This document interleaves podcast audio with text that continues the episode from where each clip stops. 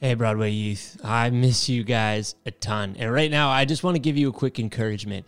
And this is what it is keep running after the kingdom of God. You know, as an apprentice of Jesus, one thing I've noticed in my life is that following Jesus feels a little bit more like walking the wrong way up an escalator than it does like walking up a set of stairs. And what I mean by that is if I'm not consciously moving towards Jesus, it feels like I'm moving farther away from him in the meantime. You know, on a set of stairs, you can just stop on a stair and that's where you are. But in my experience, you know, when I grow stagnant, when I stop moving towards Jesus, I find my heart drifting further away from him. And, in a time where so many of our choices are taken away and so many of our comforts um, are taken away, it's really tempting to grab onto whatever comfort we can find and hold on to it as tight as we can.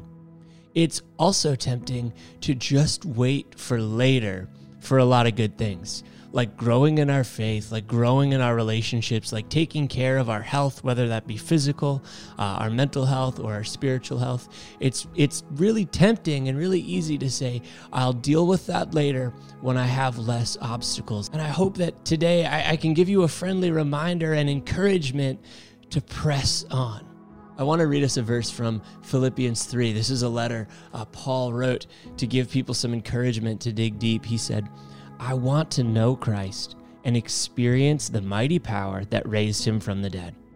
I want to suffer with him, sharing in his death, so that one way or another I will experience the resurrection from the dead.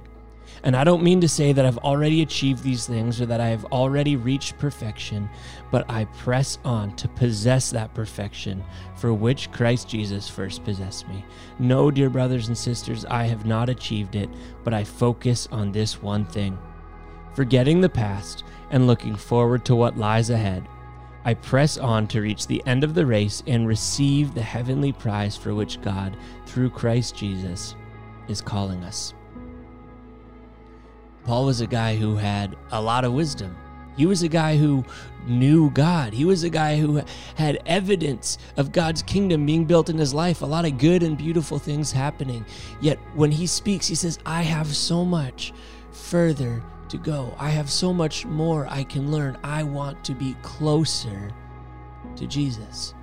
And I want us to, to pick up some of that spirit from Paul as, as a group for our youth, for our leaders, for our families, that no matter where we are on our journey, on our apprenticeship with Jesus, that today we would decide not to wait for tomorrow or wait for later. We would decide not to hold on to our comfortabilities, but we would decide to commit to being one step closer to Jesus. You know, a lot of good things for us require us being uncomfortable.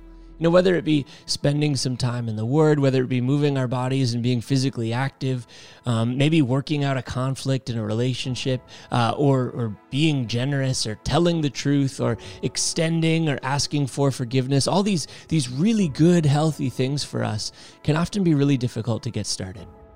And when we're committed to being comfortable, there are things we don't start.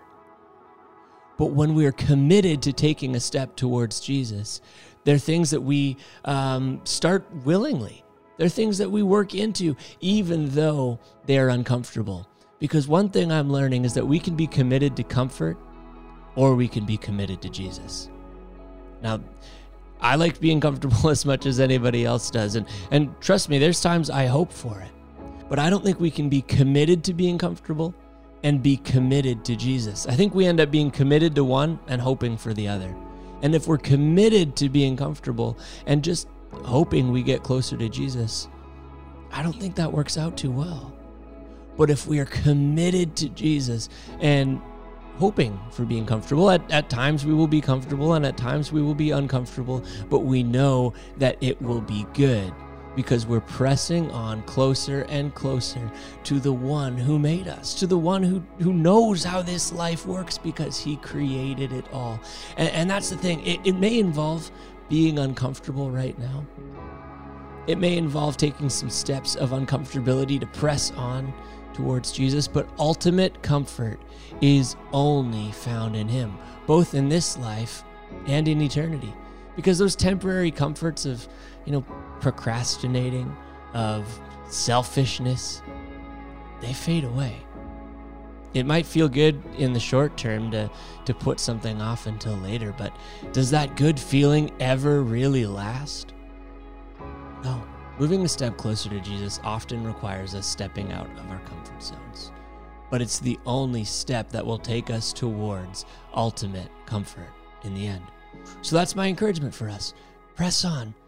Don't hold so tight to comfort and don't wait for tomorrow to start taking steps towards Jesus. There's no time like today. And trust me, He is good.